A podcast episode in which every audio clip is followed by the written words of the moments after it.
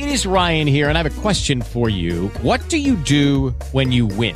Like, are you a fist pumper? A woohooer, a hand clapper, a high fiver. I kind of like the high five, but if you want to hone in on those winning moves, check out Chumba Casino. At ChumbaCasino.com, choose from hundreds of social casino style games for your chance to redeem serious cash prizes. There are new game releases weekly, plus free daily bonuses. So don't wait. Start having the most fun ever at ChumbaCasino.com. No purchase necessary. Group. Void were prohibited by law. See terms and conditions. 18 plus. Hello, Hockey World. It's Wednesday, June 26, 2019. I'm Mike Augello. I'm Peter Tessier, who has survived three days with Mike Augello. I'm Russ Cohen from Sportsology. I survived them all. And I'm Eklund, and I'm the only one of the three of, of the four of us who wasn't in Vancouver. Um, And lucky you. but this is my show. Welcome to Hockey Buzzcast on HockeyBuzz.com. this is the podcast that comes every Monday through Friday at this time to fill you in on the comings and goings in the hockey world. And uh, yeah, we are just. Um, it's funny. I did. I we're not doing a pre-show, but somebody on the somebody in it email text me something. It's very funny. Can you guys name what this is behind me that I'm pointing to right there? That box, wooden. That there's like a wooden thing there.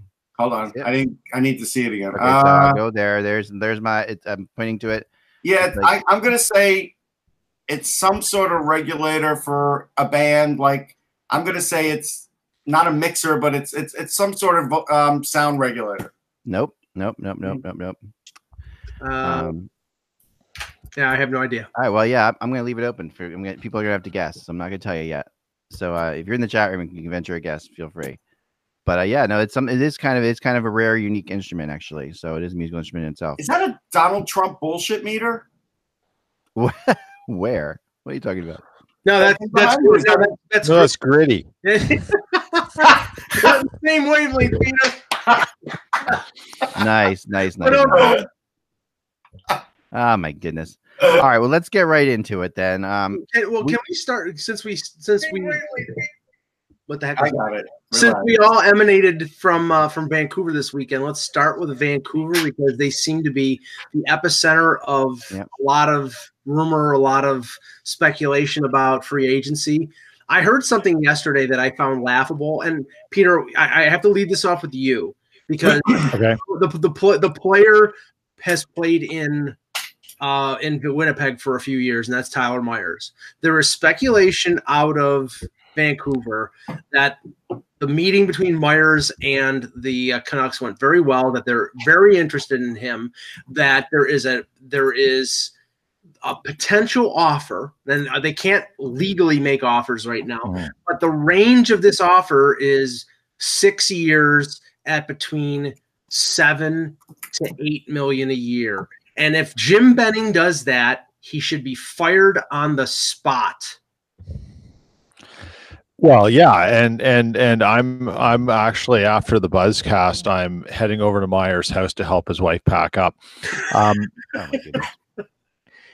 let, us This What is what happens when you spend when you spend two nights hanging out with Shane Malloy. You get a you get a new renewed aspect for comedy. I've only spent a couple hours on the phone with Shane Malloy, but I can tell you, yeah. Shane Malloy Yeah. thinks I'm hilarious, by the way. yeah well there you go I, I he really amped up my comedy game so um the thing with the thing with myers is is if the, the belief out there in the marketplace is that right hand d are at such a premium Mhm. then jake gardiner and no not my gardiner sorry uh, myers myers has i was thinking gardiner because i saw just saw something on him today too that myers has timed this market beautifully the this is the kind of thing that a team that maybe isn't investing in their uh, research and development around players is going to take a bite on for all the wrong reasons Mhm. and what the and I saw the comment from Ray Ferraro on there that when Byfuglien went down, Myers was super reliable. I saw Craig Button before the draft say, if you lose Jacob Trouba, then Tyler Myers is an excellent replacement. Excuse me. When Byfuglien went down, Myers was given far more responsibility. While Kulikov was still injured in the beginning of the year, he was given far more responsibility. And in those times, he got caved, absolutely caved when he was on the ice. It didn't work well for him. Tyler Myers is not a bad player. The Mhm. problem with Tyler Myers is is that he is not focusing on his strengths. He's a bit lost in who he is as as a player and how he's going to be a better player. And I think that's part partially in part because Paul Maurice has relied on him to do more Mhm. and given him a false sense of confidence without the structure on how to do more. And that's where everything's going to go wrong. And yes, Tyler Myers deserves a good payday because he's going to get paid because of the market. And Right. until the market becomes efficient, congrats, Myers. That's awesome. I'm happy for you. I really am. But it doesn't mean a team should do that. Two All right, different so- two different discussions. Well, So, uh, go ahead, go to Russ. Then I get something. Okay, I, I mean, I would just say it like this: There's been a right-handed D-man shortage for a decade, so I don't think that that this market's any different than any other market. I really don't. So if somebody uses that, it's an excuse. Right. I you've had plenty of time to draft right-handed defensemen in the last decade. You have. There's plenty of them in the draft. You've got to find them. So that's one thing. And there's surely not as many as lefties. I get it, but you can find them. The other thing is, he is a good defenseman. He's not as bad as some say. He's not as great as others say, but he's reliable and he plays and he's big. And you know, Vancouver doesn't have many D options. Right. They have Quinn Hughes, and they don't have a lot after that, young D man wise. So And can we talk about system for a second? I mean, Russ, tell me about Yeah. like I mean, I think that some defensemen do work better in different kinds of systems. And you Mhm. know, the Jets system may not have been the system for Tyler Myers. I mean, the Jet, you know, and now that I'm not, I'm again, I'm playing a little bit devil's advocate. I no one knows Myers better on the panel than Peter because you've seen him play so much. Yeah. But And I have, i'm just wondering if there's anything to that. Like if there's a if he if he put into a different system with a different kind of responsibility, could be as valuable So- as people are making. well, out to be. But here's here's here's Myers' problem is he doesn't make a good first pass. Mhm. He catch he he starts moving the puck up. If he doesn't react really quick, his first pass is terrible. Myers, when it comes to zone entries and stuff, has a horrible track record of, mm, of Okay. that. And he often will stifle a transition game because he can't pass. He gets the puck up to the blue line, and all the forwards are standing still because they've been waiting for him to do something with it since he left the goal line. Well, So that's where the problem comes in. And for a guy who's six foot seven, he needs to be able to see the ice a little better and make and, and see guys. He's a giraffe. He should Well, I- see he should be making that pass first before he does anything else, and he doesn't. Russ, I don't know if Benning was in Buffalo as the director of amateur scouting when Myers was drafted, but I thought that was maybe the the connection between the two. But I I, think this is a reflection of, as you said, as everybody said, the right hand defense uh, being so rare that he's going to get overpaid. He was overpaid on the contract that he got from Buffalo that he's still on. This is the last year of it. When he after he won the Calder, he's been pretty much overpaid uh, and and the, you know because he never really grew into the defenseman that a lot of people thought he was going to be after that rookie of the year uh, win. But the market is so barren in, in terms of defense.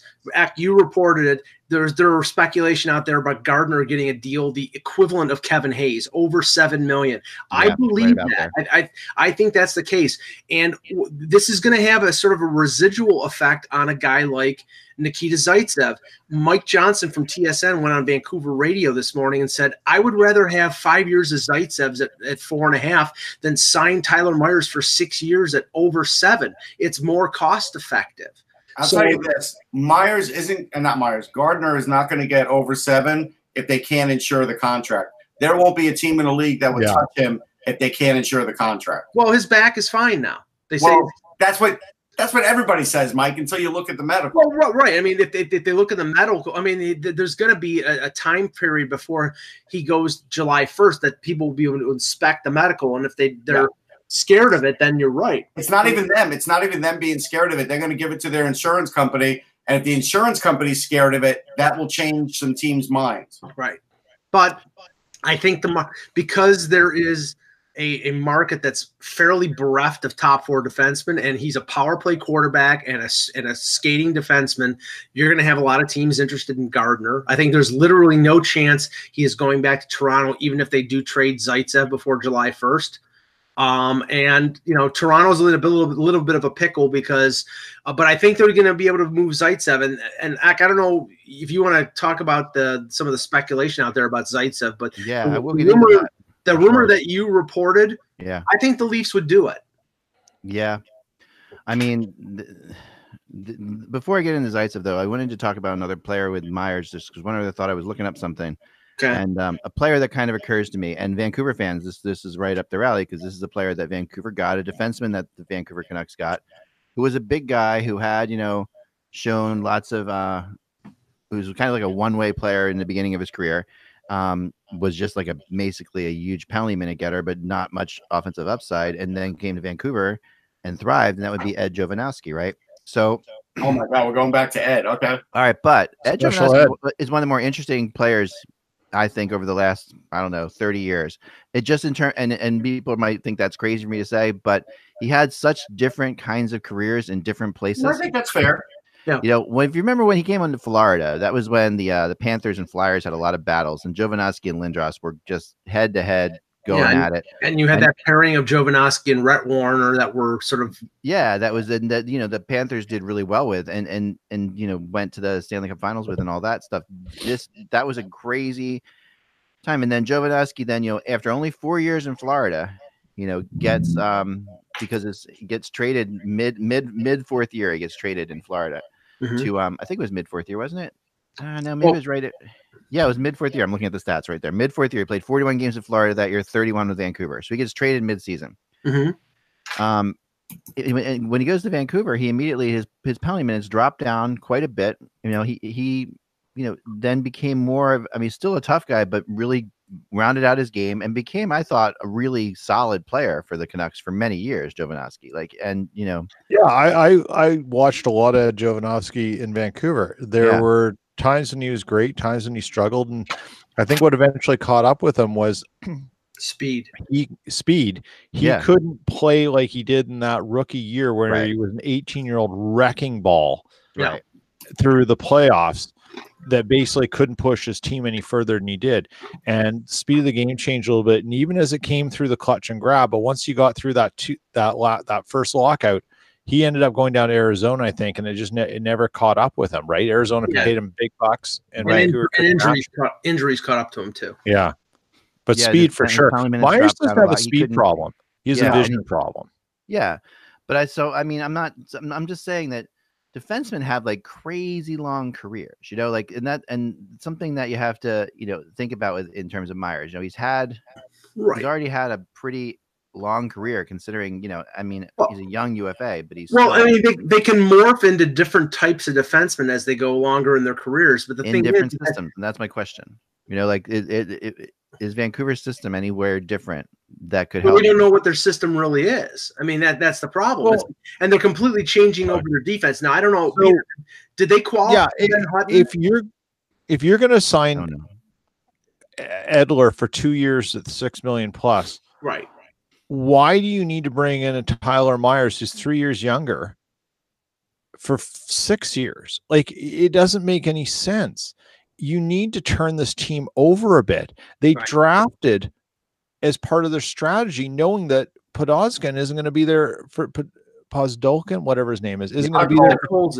For, yeah, isn't going to be there Yeah. for two years. What is the hurry of bringing in Myers at that price right now, what is Myers the is you still know- story? you young. know- he's you still know- he's, he's you still know young defensively. wait, wait, Myers is not an old guy. Like you Well, know, no, you know, but, but you know the reason why, Peter, because the Aquilinis are nuts because they want this team to compete right away. I mean, they see no. Boeser, they see uh, Pettersson, they see the, they're tantalized by the young talent there. They think that they have a summer of complete change, and Benning has openly talked about completely redoing the defense.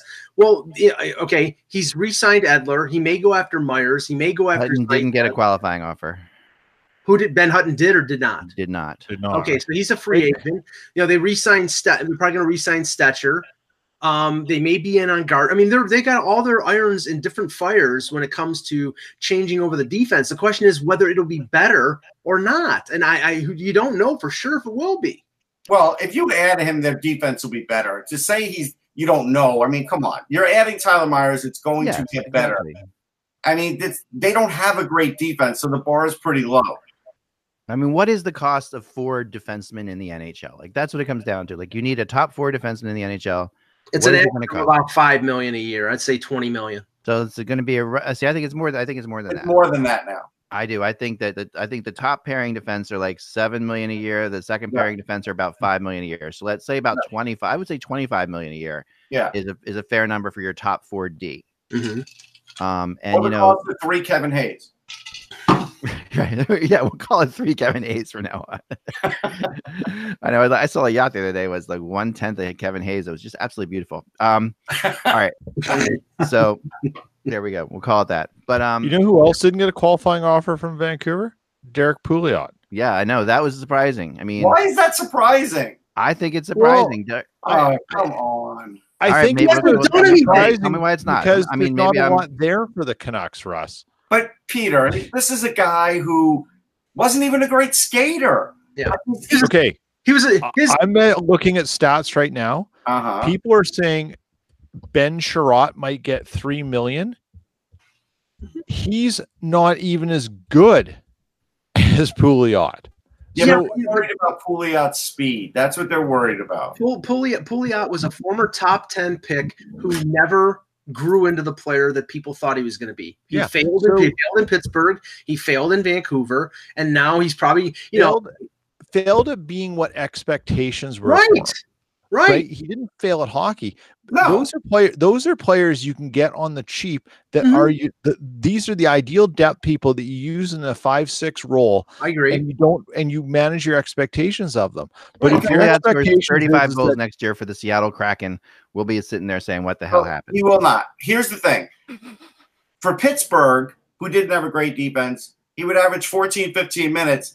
He was averaging over 17 out of necessity on a bad Vancouver defense. So, yeah, yes, on a bad defensive team, he could score you 12 to 15 points and play 17 minutes. On a good team, you're not going to want him more than 12 minutes, So and he might get you 10 points. So it's very it's very possible with Vancouver's defense that the only incumbent that'll be back is the re-signed Edler and Quinn Hughes, who played a few games at the end of the year.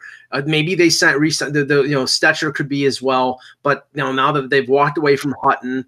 Um, I th- I believe they're going to trade Chris Tanev because he's got a year left in his contract, and maybe they need to open up space for other players. So you're talking about a complete reshuffle of their blue line, and you know, I may you know maybe they'll be better, maybe maybe because they're spending more money there, but that's not a guarantee. Just because you spend more money on something doesn't mean it's better. No, I mean, look at X shirt as, a, as an example. Um, but but honestly, Excuse me. What's what are we talking about? Now? Nothing. If you missed the conversation, you'll have to rewind it. Anyhow, um, when you look at these guys like Pouliot and otherwise, That was Russ Cohen from Sportsology. Thanks, Russ. Appreciate it. Um, have a great day. Well, I'm sorry. Continue on. Continue on. Sorry. No, Eject. the when you look at these players like Hutton and Pouliot, teams want to walk away from them, and other teams are hoping that happens Right. so they could sign them last minute as filler. Yeah. That's- you know, and it's not to say they're not decent NHLers, but this is what happens now when the market gets so high Right. that guys like this fall into the pit and they have to accept what they're going to get last minute from teams. Pouliot's going to be a, a one-year signing by somebody for eight hundred thousand dollars, and he'll play on the bottom pairing, and he might that might fit exactly what you know people expect out of him. And if that if that's the case, then you know he's got an NHL career going forward. Yeah. Yeah. If now. if you're thinking like, yeah, oh, whatever. I, I, go I'm ahead, just, Peter. Peter. Peter. Peter. Go ahead, please. I, I my my thinking here is uh, is I think it speaks to Mike what what exactly is is um, Vancouver doing right like it, the direction what is their system what is their because you know you would think that signing a, maybe they can maybe they don't want to qualify him they can re-sign him later which I think is what the Jets are trying to do with uh Beaulieu Mhm. but you know it's Well, th- th- this is the thing. do you are you getting are you getting uh, maybe five and a half to six million dollars more value out of Tyler Myers signing at that rate than you are what Ben that Derek Pouliot is? I don't know, No, no, but, the- but right? And that's the that- that's the thing. That's the point. That's the point. Tyler Myers is going to play 24 minutes some nights. Yeah. You don't want Oh God help them. play 24 minutes. I don't know. I think Yeah, we're gonna have to. that's Explore. I think, scary. to- I think time time will tell with Tyler Myers, but I think that um, It might be being a- scary to you, but it's an upgrade for them. Yeah, and we're a little Yeah. bit, we're being a little bit tough on on the guy. I think think. I am being tough on Myers because I think Tyler Myers has a role. It's it's that four four to four to you know four or five guy. Right. I, unless something miraculous happens Well- with his game and his offseason that changes who he is at age 29 and i'm not betting on that that's Well, all no- it is nobody nobody has been a bitter nobody has been a bigger critic of Jake Gardiner in Toronto than I have over the years. But based on the market, he's gonna get six and a half to seven million dollars on a long-term contract. It's going to happen because of you know he's a top four defenseman. I don't think he's a particularly good one, but offensively carrying the puck, power quarter quarterbacking the power play, he's going to get that kind of offer. He's He going to be missed in Toronto. I mean, there, there's, Yeah, there's no he will that. not be back in Toronto if he's asked if he's if No, he, no, he won't be back, but he will be missed. Like I'm He'll just saying that, that No, I, well, yes and no. The good parts of his game, they'll miss. The bad parts of his game, he won't. They won't. And I think But, a um, guy like that- Travis I mean, we have to decide who they're. It, it all depends what they do to replace him, right? I mean, at the end of the day, you can't just lose him and lose Zaitsev and and be good. I mean, that they're not going to Depends on what be. you get I'm for right about that. Uh, it depends on what you get in a deal for Zaitsev, and it depends on whether Travis Dermott can grow into that top four role. Now he's going to be out for a couple months. I think Travis Dermott's a better overall defenseman than Jake Gardiner is. I do. He's never going to get the point level that he gets. No, So- he's not. But but Russ, I'll give up ten to twelve points for being more competent defensively because Jake Gardiner at times has been incompetent. No, he has at a very inopportune times, as, as we as has well been documented. But the uh, but the idea is over the course of a year, over the course of making the playoffs, which is actually going to be an issue for Toronto next year because that that division is getting better. They have to make sure that they can, you know, the, and everybody in the East. I think the East is a crazy. East is going to be crazy hard to make the playoffs next year. I'm just flat out. I really. and, and I think I think Kyle Dubas is aware of that, and that's why I think one of the reasons why on Saturday he indicated that the, the, the what's going on with Marner is holding up potential other deals because he doesn't want to uh, lock up cap space when he may need the flexibility when, when it comes to Marner. He needs to get even if he pays a little more than he'd like to, he needs to get Marner settled completely and not and, and not have his agent sort of uh, you know floating uh, trial balloons out there through the media and get a deal done so he can make the other moves. Otherwise, he's going to be in limbo until Marner signs the deal. Yeah. Um. And what's interesting He- is there he's are gonna teams in- out there. Go ahead, Russ. No, I say he he- look, he's gonna be in some limbo. He is, and you're not going to be able to sign like a big free agent defenseman. There are none out there anyhow. Right. But he's not going to be able to take on a big free a big trade contract without having that deal with Marner locked up. It is going to hamper them. Right. And he, he is benchmarking a certain amount of salary to do this. Like that's what it is. And if someone and if the salary range, because remember, Marner has to get someone to offer sheet him too. Yeah. right, And that like- won't happen. Like, and that won't happen. So Dubas is sitting there going, I know I'm going to be paying Mitch Marner anywhere from let's just use our random numbers, nine to eleven million dollars. Okay. Yes, two million can be a significant swing in what you can do, but he's basically taken that space out of his spending budget. That's Mhm. all it is. It's And not. it's just- no, it's not that simple because I, it, it sounds like it's that simple, but it's not. Because if he takes nine and a half million out of his budget and Marner's people say, hey, it's ten and a half million or we're holding out, then now you but got he knows that now already. Like he knows that that situation. So well, no, I think I. I no, yes, I, that- it's if Kyle Yeah, I'm gonna- Dubas I'm does gonna not know what Mitch again Marner's because- camp wants for salary right now, he but should Peter- not be operating an NHL club. But Peter, Period. Dot. the he has he has he has to be he has to stay flexible for more than just that 11 million on the off Right. chance that some other general manager wants to put Toronto in a pickle and Right. still sign the offer. I mean, it's If- very un- which won't happen. If But- some other general happen. manager It won't offers more than eleven million dollars and wants to give up four firsts, Kyle Dubas is going to take those firsts and he's going to laugh all the way. That's what's going to happen. won't be laughing there are maybe two teams who will d- consider doing that. Mhm. Consider well, and Look, you got Mike to and stop. not Oh, that's not and hard. not when they're about to go into uh into a lockout into a season where there's going to be another lockout and, a- and an arbitration thing does it make sense for any GM to go after another one's player in an obscene level, No. like Paul No. Holmgren did with Shea Weber? Now, you know, if if you if you have a general manager who offers your best player a six million dollar offer for eight years, then you deserve to get offer sheeted, like Sebastian Aho was apparently offered for Carol by Carolina. The I'm not league- sure I buy that offer. well, I mean way. that's what's out there. Ed. No, I know. No, listen. I mean, Kypreos put it out there. I heard it too, so it's it's definitely it was in the rumor mill. But let me just let me just clarify that for a little bit. And and some of the Carolina stuff. There are some mean people out there who do not like Dundon, and they are throwing stuff. There's some stuff being thrown around. There, like I, you know, every once in a while, I find a source that I will never talk to again. Right. I found a source that I will never talk to again in that Sebastian Aho offer for in Carolina. Okay, so Ah, it, it's rare. Like there's like four of them in my entire career. Okay, we have a, we have a we have a signing, and it, you'll you'll get a kick out of this one. Uh, Stephen Wino has just reported that the Flyers have re-upped Brian Elliott for one year, two million bucks. Anthony jumps on. Two Look at million. Anthony, we got it. We got a live report. Hold Anthony, on. what's up, Hold man? on. Hold on. Hold on. Hold on. I knew Anthony, tell us what's going on. Uh, it's according to Matt Lee. Yeah, we have a fly. Yep, the Flyers have signed Ma- Brian Elliott to a one-year, two million dollar contract. He is the Flyers' backup. I want to. Okay, I want to give a couple people credit here. I heard Russ say this on the radio yesterday. All right, on XM, that he thought that Brian Elliott was probably going to come back, which is which did, was. not for two million dollars. That's crazy. I think I honestly think that it's um. Steelers. Well, the Flyers keep their streak going of not going more than one or two days without doing something ridiculously nuts, but that's okay. Uh, and they have they. I mean, listen, I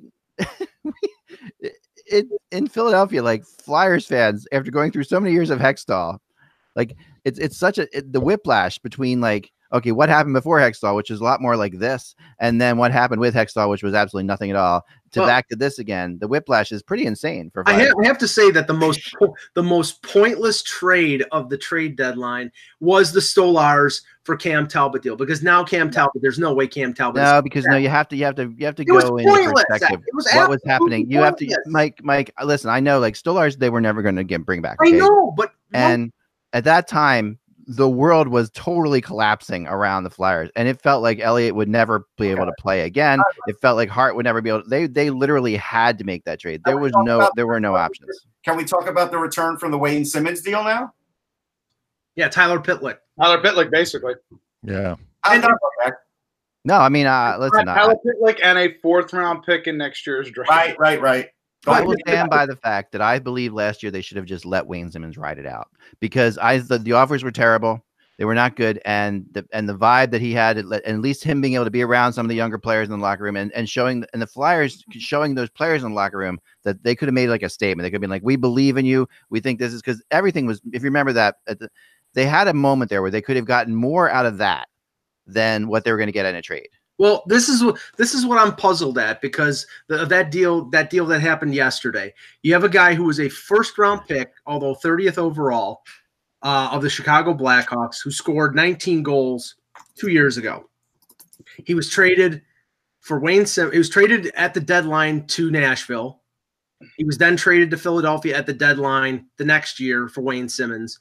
Then he was traded for Tyler Pitlick, and then he was not qualified. So at the age of 24 years old, Ryan Hartman is an unrestricted free agent. Now we do have the report, obviously, from Sean, Shap- Sean Shapiro from Yes. the Athletic in, in Dallas, along with Pierre LeBrun, which obviously backs him up, saying that Dallas is still in play. It says just the off the the art whatever the arbitrator number was going to be was too high for the qualifying offer. That's Right. basically what happened. So Yeah. Dallas is still apparently very much on board on trying to bring Hartman in. So, but it's, the, but it's going to be probably, you know, it's going to be more expensive in this case. You're probably looking at, I'm guessing at this point, probably around two, a little over, a little under, anywhere under or above two million. Russ, right? Would you say? No, no, I definitely would say. I want to go back to one thing, Ant, since you're you're clocked in now fully.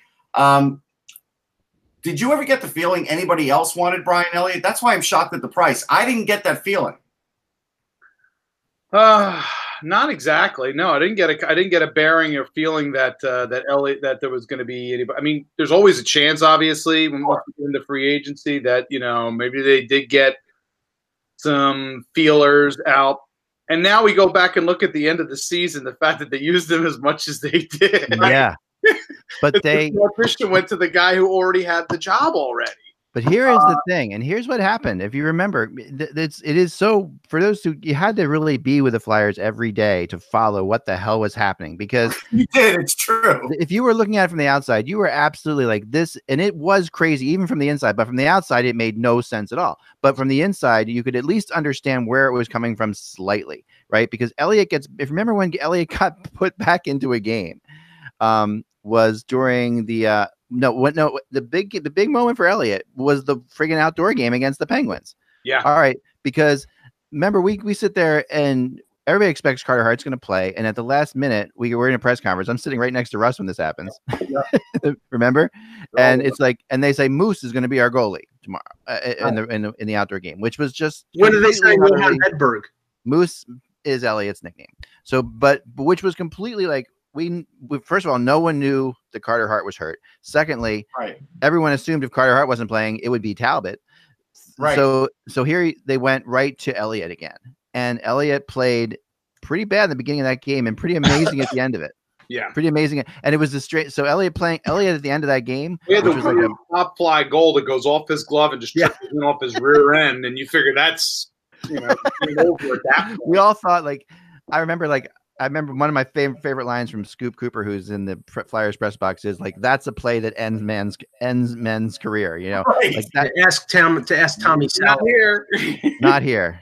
Well, Um, Okay, let, let- me let me just say But that Elliott came back in that rest of that game. Remember, the Flyers come back, they win it in overtime, and Elliott played made some unbelievable saves, incredible, incredibly horrible conditions. Yeah. With and I think that the, I think what he showed there, and he sort of earned his way back into like the other guy, as, and they couldn't take it away from him. but as we know from his stints in St. Louis and his stints in Calgary, at the top end, he's he's a great goaltender when he's hot. He's a great goaltender who can play uh, games on end. When he's bad, which is more often than not, he's a sieve. So I mean, I I, I don't I don't get the maybe he's suited as a backup, may, but two million bucks is a little pricey in my estimation. And I'm, oh, by the way, I just looked it up. Ryan Hartman's contract was eight hundred and seventy-five thousand dollars. So a qualifying offer would have been less than around nine fifty. Yeah, That- but there was other there were other issues there. A couple million. you play right, if you set that figure at where he wanted, which is two million, and and, and all in all likelihood somewhere around there, Russ, right? Around Yeah. Yeah. probably around that number. Yeah. That's not going to work. So if he's if his strategy was to ultimately play this the right way, it's you get to the point where he's not qualified, he becomes a UFA, he probably will get that contract. right. somewhere else. Right. So for everybody, I think who's been like making fun of the fact that he's been away, you know, the the, the tweet from the fact you know everybody, that everybody's having a good Yeah, time with. they can't get in touch with him. I I, you know for a fact his agent's on the horn with him, telling him exactly what's going on. If he's just Or if he's not, it's it's just Ryan Hartman. Like you can see Ryan Hartman very much saying, like, you know, like I don't want to sit around here and, and wait and figure out what the hell's gonna happen. Just he he he went to his agent and said, just tell me what happens next week when I get back. Right. I think you're right. I, I want to put Cam Talbot's career with the Flyers now in perspective. Um, Jason Jason Muzzatti played more minutes for the Rangers than Cam oh, he got a Rosati reference. for the Flyers. Well, I have two Paisanos on the panel. Well done, I think I may have played more minutes for the Flyers as a goalie. Well done. Clap. Well, let me let me ask Peter something. Having played in one in one alumni game, don't I qualify as having played more minutes? You're close. You're close. Uh, All right, so but here, but but but but here's the other thing that we're forgetting about here. It's very possible that Talbot told him to screw, told him to go screw themselves. It's very possible that well, Talbot after said, playing all, all the last month of the season after they trade for him. right, right, right. Yeah. tell him to But, but the weird thing was about that, Mike, was the word around the press box and stuff like that was they had figured they had talked to Talbot about this. It's okay, you'll be back next year. Elliott's gone. Um, you're Carter Hart's mentor, whatever. You're going to be fine. But it's very possible that Talbot just didn't buy it, any of it, said forget about it, and got an offer from Calgary. And that that's my my prediction is that's where he goes because I heard Calgary had really had had large Calgary had very big interest in Brian El- in in, in Cam Talbot going there and possibly being like the one A starter, the dual starter type situation. I still think the Islanders might call on Talbot, but I will say this. Yeah. I think you even Cam Talbot was waiting a little while to see about these starter jobs. Yeah. He probably would want more than two million, and the Flyers can't afford that. Right. Peter, let Yeah. me let me ask you something because we've seen over the last few days now. A couple of the uh, the deals are are not confirmed yet, but I think the the Kapanen deal and the Johnsson deal with the Leafs are being held up because they're keeping their cap amount flexible for Marner. They're they haven't announced. They if they announce them, then they're locked in on the cap, and they they're, they're not going to do that right now. But the Sanheim deal for two years at I think it was three and a quarter um, you're starting to see some of the players who you thought were going to get long term deals or even get offer sheeted, you know, these middle of the road free agents signing deals with Winnipeg. How does that affect Laine who there's a lot of uh, indication they he might take a bridge or Connor in terms of, of bridge? um the the I think the speculation right now, and I think Elliotte Friedman talked about this in his 31 thoughts today too, was uh that Laine is likely to be bridged because he will he and his agent will decide that it's better for him to do what Connor Hellebuyck did and bet on himself, work the stink in his offseason, come back and score a boat a bucket load of goals because It puts the pressure Goals. goals are what drive salary. You Yeah. score goals, you're going to drive salary. And that's what he does best. So it's better for him to work on his flaws in his game, which there are a few. Try to be a better all-around player to to get particularly more even strength goals, right? Like that's that's the big thing is not be a power play specialist and he's got to change a little bit in that. And then then the vault opens up. If you're the Jets, you probably like this because it does one of two things. It also allows you some time to figure out some other cap things where Mathieu Perreault will be off his deal, Kulikov will be gone, and then you've already given Josh Morrissey his next deal if it's a two-year bridge. So it, it, it, it helps the Jets, but it's a risk for them too. Yeah. Now, ac- let's can we talk about the the Yeah, Zeit? let's go to Zaitsev for a second. Um, yeah, for sure. Oh, the last thing I'll say on the Elliott thing, I just got a text too. Remember that Carter Hart's on entry level contracts, so this is like they're spending not even three million dollars or whatever, you know, cap space for their goalies. So this is as Right, much that's money that could that's money that could money that could be money that could be spent could be spent Yeah, I think that you think All that, all that is that just that telling me now that we understand we overpaid for our backup, but we're not paying much for our starter. That doesn't make Right. it right. Right, no, but exact- at the same time, with when when when your sta- when your starter is a 21 year old, you know, I don't know. I I get it. Bring Brian Elliott in. You could have waited six weeks to sign Brian Elliott at a lesser rate. Right, you get them for eight hundred and fifty thousand dollars instead of two million. possibly, possibly, Maybe, possibly. maybe not. I mean, that- that- that's yeah. You just don't know. I mean, you really don't. I mean, he Elliott has Elliott is a good guy and has made a lot of friends. Like might give it to you? no, but he's like one of those. He's one of those guys who he's only here part. He's here a lot on a large part because of such a good, such the good guy he is. I mean, to be Sure. honest, let's just say that he's like they can trust him. They believe they know he's a good person. He's a locker room guy. He's, they know they can play Carter Hart and he's not going to complain about. There's a lot of things that they don't have to worry about with Elliott, and that's Agreed. Hey, I'm a I'm, I'm a great guy. I should be paid three million. well, yeah, we'll see. um, but yeah, you know what I'm saying. We don't want to push it, Mike. So Yeah. Philadelphia now, just so we have our idea real quick of Philadelphia situation now. They're 15.1 million in cap space with now 19 players signed. And they haven't signed pro and and Russ, I think this is Yep, playing out like a Exactly right. Yeah, they Exactly. they are limiting they are limiting their amount of cap space to go to Provorov and to go to Konechny and say, okay, we can't afford to sign you long term, so how about we sign a two year bridge? That's what they, Well, this- I think this- that this- I this think is- that may is- be true on Konechny. I don't necessarily. yeah, yeah. Yeah. They're different. They're different. I think one of those guys they're going to come away with. Uh, it's going to be probably Provorov in this case. They have to at least have one of those defensemen where they basically have they, they are committed to them agreed. financially too. In terms of you've already got a two year deal at a very, rel- rel- relatively affordable rate with Sanheim. Some of that out money's got to get out outlaid to the other defense because you want to have that Yeah. before Yeah, yeah, when you got to deal with with um, when you have to deal with. And here's the bigger picture on that, Anthony, and like and Mike. This is the bigger picture on that, and this goes to my blog today, which is that we have not seen any of the RFAs budge. Okay, so we have seen uh, clearly clearly put we are in a in a old fashioned standoff. Okay, we Mhm. have Right. you know Marner, Point, Laine, um, just go down the line. McAvoy, all the forwards, right? Rat Rantanen, and then go to defense. McAvoy, Werenski, and and Provorov.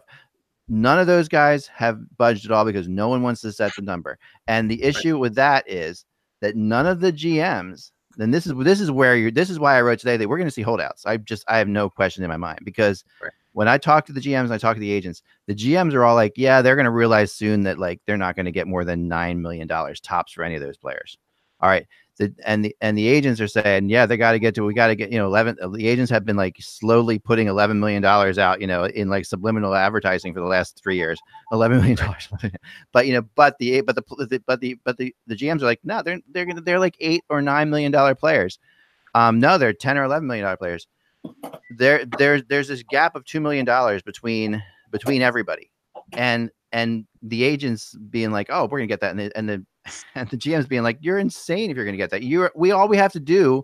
You, you can't go anywhere. You can hold out if you want to, but you can't go anywhere. You don't have the power to ask for eleven million dollars, Mitch Marner. So- no one's going to offer sheet you. No one's going to do. And and and that sounds rough, but that's literally where they. I talked to an agent the other day who who who was involved with one of these, say eight guys I just mentioned, and he's like, "What power does he have?" And this is a good player because uh, we heard the list, And- but he said, "What and- power does he really have?" Like, And the he, he problem- can hold out. Sure, if he wants to hold out, fine, he'll hold out. the, pro- the problem is is that the a- the the agents and I'll use Darren Ferris uh, who's the agent for Marner as an example he is funneling out information to you know to, to different insiders about you know a offer sheet is coming and it's going to but start all- the, the GMs all know that that's BS. The GMs, all, Right, the GMs are way that- beyond that. You know, that's see, that's for public consumption and that is and that you know I- I think the general manager He doesn't need an offer sheet to come. He just needs the public to put pressure on Dubas to pay the man. and that's all money. he's doing. And any, all. believe me, anything involving Marner, you should just ignore. Like everything Okay. out there, So, because but- especially Marner, because of the Toronto situation, that should just be ignored. Like But- if, But you li- know, listen, think about it this way. You want like I totally believe with you believe what you're saying here, and I agree with it. In mm-hmm. that these guys are sitting back, nervous to not nervous. Nervous isn't the right word. They're they're being cautious about coming out and signing a guy, setting a market amount. Yep. But the last thing you want to do is have the market set your amount. Right. You don't want to be a victim of that. This Right. is this is and this business. is you're right, Peter, and this is where And- the arrogance comes into play. And I'll because, tell you the one the Yeah. one contract the the one thing that people forget happened that absolutely screwed the Oilers was when they waited on Draisaitl and mm-hmm. Poile signed Johansen for eight million. Yeah. Well, dry next thing you know, Draisaitl's got nine five because Yeah. he's way better than Johansen, and he they waited. You don't want someone else setting your market for you. Right. Right. I will say this. I mean, I saw the Flyers cap writing on the wall a couple weeks ago, but Provorov was never going to sign before any of the other guys signed. The agent wasn't going to allow it. The Flyers have been helpless with this since Hextall was in there. it was off the record, but Hextall was so pissed at the agent for Provorov for the last year that he that you know it was just it was insane. Like the thought was I was hearing a you we were all hearing a year ago. I'm sure all of us who were in that mm-hmm. press box or whatever, hearing a year ago that this was just never going to get done with Hextall. That Hextall and Provorov, and, and there was real reason to believe that if Hextall stayed, Provorov was never going to be a flyer after this year. Right. And and you know, and people were like freaking out about it, but that's honestly the truth because Hexy was like enough. Well- because what is happening is there is an the arrogance of both sides and is is intense right now. Like they're both Well- there's no one's trying to work with the other. The the, Uh, the NHLPA, of course, is far, forcing them forcing these guys to like to stand tight, not sign a cheap deal, right? Right. Well, like, the- by the way, the Sanheim deal, the NHLPA hated it. Yeah, yeah. And, and on these on these RFAs, I'll tell you the I'll tell you the player that other agents do not want to be the first one to sign, and that's Brayden Point because Brayden Point will take less than people expect because of the Florida tax thing. He will not be a nine million, nine and a half million. He'll and probably he might be the best of all of them, and that, right and that's exactly. and that's what other people. And, and you're right, Mike. So that, that's why, and that is the the issue. There's a, and I think I honestly think the first one to sign will be Mikko Rantanen, and and the reason I say that from just talking to different different people involved. First of all, Colorado only has like four forwards signed. Like Colorado got 38 million in cap space, and they, I know. We're still- up, they they've got they've got four forwards signed, you know, and they've got it's just insanity. So they have they can't they and they can't do anything until they figure out what they're going to do with Rantanen. Sakic is very good at talking to players, and Sakic will get Rantanen inside and be like, "Listen, you know, this is the deal. I remember when I, you know, it was me and Sundin and Quebec and all this, and he'll, he'll throw all this stuff back at him. and he'll get it done. Like he'll Zach will get it done for probably around eight million dollars a year. So the Penguins have some signings here. Um, Zach Trotman, Kevin Czuczman, two-year deals, both about seven hundred grand. Like that's what teams rush to get these guys in now when they know they're close to being capped out Yeah, and play some fill-in minutes. And that's why you got to be careful of overpaying some guys because there's teams that are good that will fit in guys like this all the time. I will tell Yeah, you what, uh, it's not teams rushing, it's players agents rushing because that's what's that's what's happening with Oh, these guys you're looking at there. Every one of those guys is looking at like, oh my god, you know, Right, Right, those, those, guys are in their mid twenties, and they're saying, "Okay, can I get a one-year deal for a couple years?" get a contract. money?" Yeah, yeah. they're Now, calling now, their agents up and saying, just make get it done today. I don't care if it's seven hundred thousand dollars, whatever. now, now, X Zaitsev. Um, okay, Zaitsev. Um, yeah, like there there is a rumor out there that a deal is imminent for Zaitsev, and I talked to again, like I said, I, I you guys will know by now that my rule in Toronto rumors is it cannot come from Toronto. so Right. it's not coming because I because because coming from Toronto is pointless and there's so much spin involved. So this is coming from other places. Um, Okay. but but so this is so and you know that there is a there is a rumor that you know the two teams I have heard the most are the LA Kings and the Edmonton Oilers. And Mhm. you know, I think that they are both willing to give, you know, they're willing to take the most amount of cap space and yet give Toronto back something that is at least serviceable, but not something that is enough. In, from what I was, t- and I was, I wasn't getting names, of course, from the other teams, but I was, I would ask things like, "Is this going to be enough for Toronto to like to replace Zaitsev because his uh, his minutes Well, on defense?" The, spec- the, the speculation out there because what Dubas is looking for for for Zaitsev is a defenseman in return. And when it comes to Edmonton, uh, you know, I of course I mentioned Darnell Nurse because of his Sault Ste. Marie connections, but that's probably not going to happen because he's such a good defenseman. The name out there has been Adam Larsson, and that makes sense because of the stigma that Adam Larsson has from being the guy that they traded Taylor Hall for. Um, we know that there's a connection between Connor Brown and the Edmonton Oilers based on him playing with McDavid and Erie. Yeah. Uh, I, you know, and the the Puljujarvi situation with uh, with the Oilers, him basically needing to trade needing to trade him, otherwise he's going to Europe.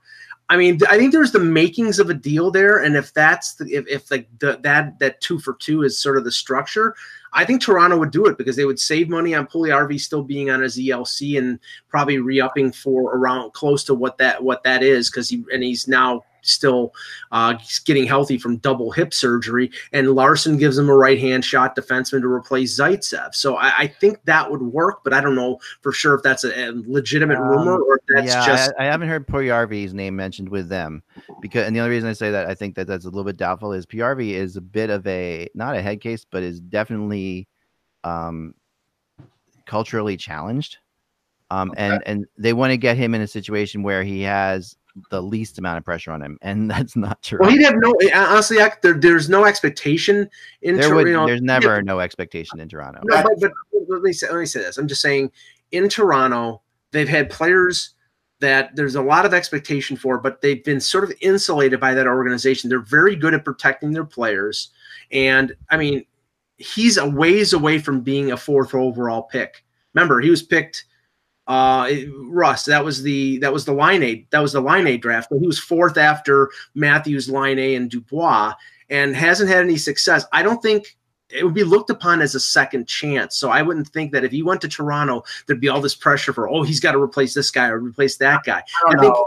I, I, Toronto's swell and all, but I, I just think if Puljujarvi goes there and he goes six, seven games without scoring, people are going to start writing about yeah, it. it's gonna be a mess. I, And- I and think he's still he's still he still is a you know because the M- Maple Leaf fans are smart enough to know that this guy was what he was you know like and it wasn't that long ago that he was what he was and and the, the feeling is you know like he needs to get to a place like Columbus like something like that where you know Columbus maybe Washington the only reason Washington is is uh, you know he can set in he can come in there and there's enough of a you know of, of a foreign element on that team you know that that could help him I think. He needs he needs to be well, not- he'd have a buddy in Cap and Kapanen who he won a World Junior with, and there's a no, and number that of will help. That'll definitely help because he doesn't have anything like that right now. But they they need to get.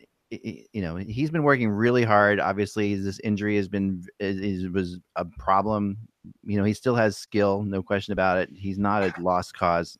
He he's worth more than that than what you're putting on there. He still has value too as well. So there's Right, and and, well, and the thing is, I think that the, the Oilers perceive Brown as having value as a potential line mate for McDavid. no, Brown is really good. Brown is a really tough player to throw into that trade for Toronto. I think that's a yeah, really I don't think I don't think- I don't believe me. I don't think Mike Babcock wants Connor Brown traded. He relies on him. He's No. a versatile player, but his numbers are down and his salary is over two million. So that's probably what makes them trade him. he's kind of Uh, a unless- bargain though for his, unless- for his unless- price. Isn't he kind of a bargain? I mean, he's kind of a He's two point two point one million bucks. I think that's he's bargain for after Brown. scoring 20 goals. But but yeah, the, the Yeah. problem is that they need that they need that cap space if they sign Marner for you know 10 or 11 million. So that's If you're at hundred that. thousand dollars a goal, you're cheap.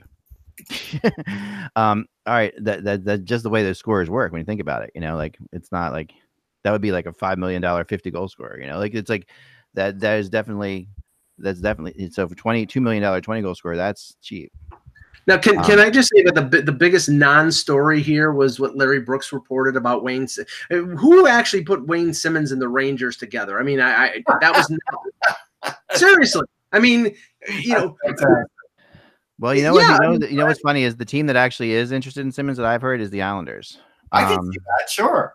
and yeah, because of, because they'll uh, have boatloads of cap space when Ty, when when Anders Lee signs someplace else. He's also killed the Islanders. Like he, the Islanders, like when they when the Islanders think of Simmonds, they think of him like, oh man, you know, Simmonds is going to score two goals a game. Like he really has destroyed the Islanders, and I think that and- he's got a big. He's got therefore they see him as a much more you know dangerous player than. go Other- go go let's go around the panel here it's like does anybody think wayne simmonds is getting a four-year deal in free agency because i don't No, he's No. not getting a four year No. deal, but he's going to get a deal. Like people are people are writing him off way too early. Ma- And- it- it maximum at three. If it's at three years, that cap it's got to be very low. Why? yeah, Watch him sign a discount with someone like the Blackhawks or whatever, and be and and, and be the body who who could grind a little bit. See, they see what St. Louis did. They know the Central's loading up. Simmonds is a perfect guy to come into the Central for a smart team. Be a, And- be a depth guy and play a, a, a physical game and not Yeah. torch you on the back end. I'm telling you, think- and, and help your help your power play. i don't think he's going to be open to a one-year deal maybe a two at the absolute least Somebody's going to probably get him in the two to three year range. It's going to be in that. if, Yeah. if his sal- if his salary demand is is is reasonable and it's a one or two year deal I think he might go home. I think Toronto would be a, would be a, an attractive thing because he's from the Toronto area. But They- I I think he know doesn't fit with that team at all, though. I mean, like as far as the style of that team goes, like that's that's the thing about that, you know. Like, no, he he absolutely fits because they don't have players like him at active. no, but he that's can't the skate with them. That that Toronto's way He too fast. skate with him, but he can stand in front of the net. He could be the power play guy. He could. Nashville the same idea. The only thing is, Mike Nashville had the exact same idea, yeah, and exactly. he struggled. He did. because because the it's a lot Predators didn't take the time. The Predators thought we'll put Simmonds on the power play and, and he'll just be better. But when you the, for Simmonds to work on the power play, the whole power play has to be focused around him. You don't you don't set it up like Simmonds is just going to go on your power play. Right. Like you The put Simmonds in front of the net. that's why I think that- Chicago could be ideal I for him because of who they the have there. concept of Wayne Simmonds right now probably outstrips the reality of Wayne Simmonds at this point. Yeah, So no, you, no so question you have to be, it has to be the right spot, the Hey, right deal, yeah. And the right team. And I think, you know, I think, t- I think, I think, you know, Pete's Pete's on here. I think Chicago, the pace, the type of pace of play that they go at, Chicago actually does make a lot of sense. Not Are you putting Simmonds with Toews or Simmonds with uh, with DeBrincat and, and I think you probably have him on a third. You probably may have him on with uh with, with Strome, someone who probably who, who, who isn't the fast does isn't the fastest skater, but can play at the same Yeah. pace of play. And, and I'm let, telling you, watching him with Nashville, watching him in the games at Yeah. Nashville last year, he lagged far behind the play. Yeah. Yeah. But you you put you put him in front of the net with Patrick Kane carrying the puck around on the power play and stuff, and mm-hmm. watch out. that's it- the story. Yep. Yeah, no, he's a Yeah. great. He's great at picking off. And probably he's and again, a more heavy methodical center as well. At least two of the line mates have to have moderately moderate pace. Yeah, So, that, so then they can have that proper level. They can have the proper levels of play, and they plant out in front or get themselves by the circle. Yep. I see Simmonds as a two year contract, and I see him playing one year with that team, and then I see him playing next year with Seattle. Like I, Now, I, I see him. I see him being the kind of guy who could, would be unprotected, but would be a good fit. Now, what I'm what I'm what I'm surprised at is that you have two one well one guy who was widely rumored to be the first buyout um of the buyout season who hasn't been bought out yet, and that's Scott Darling, and and Patrick. Now the, the window is until June the 30th, so there I guess you know they still have a few days. And the and the Marleau situation, the whole that whole thing was pointed at Marleau being bought out by Carolina and uh, and then him signing uh, with San Jose on July one. But this this sort of kabuki theater that that uh, Don Waddell was going to talk to Marleau and see if he could sell him on Carolina, which is hilarious. Um, I mean, I'm surprised that they haven't done it yet, and what they're exactly what they're waiting for. Yeah. I think with Marleau, I think they know what's going to happen, and it's just a matter of they have other things they have to deal with now, and it's not. Yeah, we got to see what we got to see how the market, you know, where their where their situation's going to be, Yeah. what type of deal that Marleau's going to receive once the market is set on UFAs. So I, Yeah. I'm anticipating it's going to be after. It could very well could be after July one when it, when Well, Marlowe. it can't the window close. The window closes on June 30th. The only way you could buy out after that is if you um if so if you go to arbitration on one player, then a second buyout window. Out, then they talk to him. They do this, and then they buy him out on the last day. Yeah, I think something like that. I mean, I and I and you know, I do think I also think the Darling situation was it was a definite buyout before you know the other two goalies basically said they were leaving. You know, like I think that at that point they had to sit back and say, okay, what's they they had to reevaluate for a little bit. You know, as Well, I, I I think I think somebody like uh, Florida is going to wait to the last minute and hope they can sucker somebody into taking Reimer for three years at half of his, his salary. But I, I don't think that's going to happen. So I think he's going to get bought out. And I'm, I'm still curious about what's going to happen with Luongo with the you know the the Bobrovsky situation and what that how that fits in the mix. I had given some. I had given some thought about right. Same thing. I think I had given some thought about Reimer and Philly uh, briefly Yeah. in terms of uh, you know retention deal and things of that sort. But um, obviously, Philadelphia felt that it didn't. I Well, one that would have been a good way to go for them. I actually two. thought I actually thought that was a good way for them to go. I did. One point seven would have been cheaper than two for, uh, but it'd be three years. That's the problem. But again, you have to account for a guy who already understand who- who's who's been there. It's just- Exactly. two years. Two years. in a two locker years. room that is hazy at best, Elliott as at least something that's that's that's continuing forward for them. Um, that that's another one of my thoughts on this. That you know that you have to understand that that room has now lost Gudas, um, Simmonds, and and and it's like they have you know moving forward. You know you've got a lot in you. Like Nolan Patrick's not ready to be like the guy yet in that locker room. So you know Claude Giroux is always going to be like in his own little click world with Voracek and other people like that, and he's going to lead on the ice, but he's not going to be the guy. I think Elliott like at least, is like sort of like a fatherly guy to a lot of players in that team, and is like one of those guys that they all trust. And Okay, my last my last thought on that, Ek. yeah, So let's say Carter Hart's got a, a little bit of a nick and Elliott's hurt as usual. Who's the next man up? that's a probably Alex, probably Alex Lyon. Yeah, probably Alex the Lion. Yeah, You're going to see Alex Lyon this Lyons, I think under he's he's under RF. I think we Right.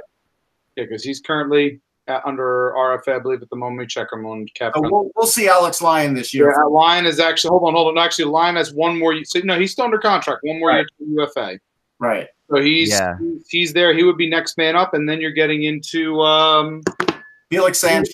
then you're getting into Felix Sandstrom and Curry and Ustimenko probably starts in Reading. I'm assuming. and Yeah. then I then I come into play after that. Right. Well, you're, you would, The Bob froze. Yeah, you're I'm the seventh goalie in line, They never got to you. but last year they got to eight, so who knows? Maybe I got a shot. You know, Yeah, maybe this year. I, I think they're trying to cut down on eight this year. I think they will. You'd hope. I think they will. Um, the Canadiens and Duchene are the, the last thing we'll say before we get out of here. The Canadiens are meeting with Matt Duchene. Um, is being reported. Um, I've been talking about this for a bit now. Um, that I think that this is the Canadiens. My source in Montreal says this is their target. Um, and I, I do think it makes sense. The question is, you know, Matt Duchene. I, I do. I'm also starting to hear that Matt Duchene will give another, a last like callback to Co- Columbus. So it's possible that he goes to Montreal, gets an offer, contract offer, comes back to Columbus and says, "This is what the offer is. There's less taxes here, less pressure. Can I stay in Columbus?" That could happen. I could see that happening. I can see it playing out. or Nashville or a few other I don't. places. Yeah, Nashville again. I'm, I, I would really be shocked if if Duchene ended up in Nashville, just from stuff I've heard. But it's possible. It is possible for sure. Um, uh, so I think the thing to watch now is like uh, like you know, funny. I mean, we've had another. Of course, the Flyers make a trade every time we have a show, but this this today's the signing. Heck, I parachuted in on this one. So I, I'm so impressed, Ant. I can't even tell you. Thank you so much for doing that. that for timing. Out of nowhere, bam. You know, we're just we're hearing we we got we, Mike says we got breaking news, and then there you are. Wojnarowski, so they're dropping in on ESPN here with a. With, hey, I got That's awesome. I love it. I love it. I love it. I love it. I love it. That's amazing. Um, all right, guys. Um, and yep. And remember, without the buzz, it's just hockey. We will talk to you tomorrow. Hey guys, it is Ryan. I'm not sure if you know this about me, but I'm a bit of a fun fanatic when I can. I like to work, but I like fun too. It's a thing. And now the truth is out there. I can tell you about my favorite place to have fun Chumba Casino. They have hundreds of social casino style games to choose from, with new games released each week. You can play for free anytime, anywhere. And each day brings a new chance to collect daily bonuses. So join me in the fun. Sign up now at chumbacasino.com. No purchase necessary. Group. Void were prohibited by law. See terms and conditions. 18 plus.